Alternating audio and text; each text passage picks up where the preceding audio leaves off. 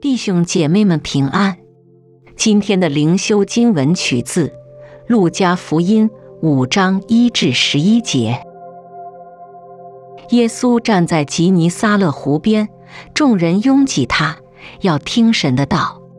他见有两只船湾在湖边，打鱼的人却离开船洗网去了。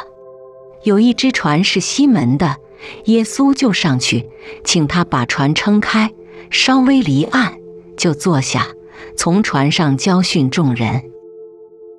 讲完了，对西门说：“把船开到水深之处，下网打鱼。”西门说：“夫子，我们整夜劳力，并没有打住什么，但依从你的话，我就下网。”他们下了网，就圈住许多鱼，网险些裂开。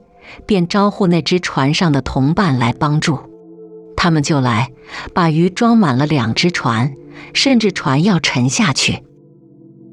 西门彼得看见，就俯伏在耶稣膝前说：“主啊，离开我，我是个罪人。”他和一切同在的人都惊讶这一网所打的鱼。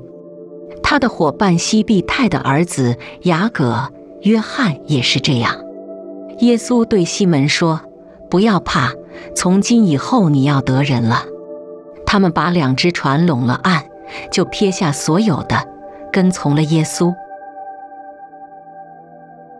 让我们同心祷告：主耶稣，求你用勇敢代替我的恐惧，叫我们为你得人如得鱼一样。阿门。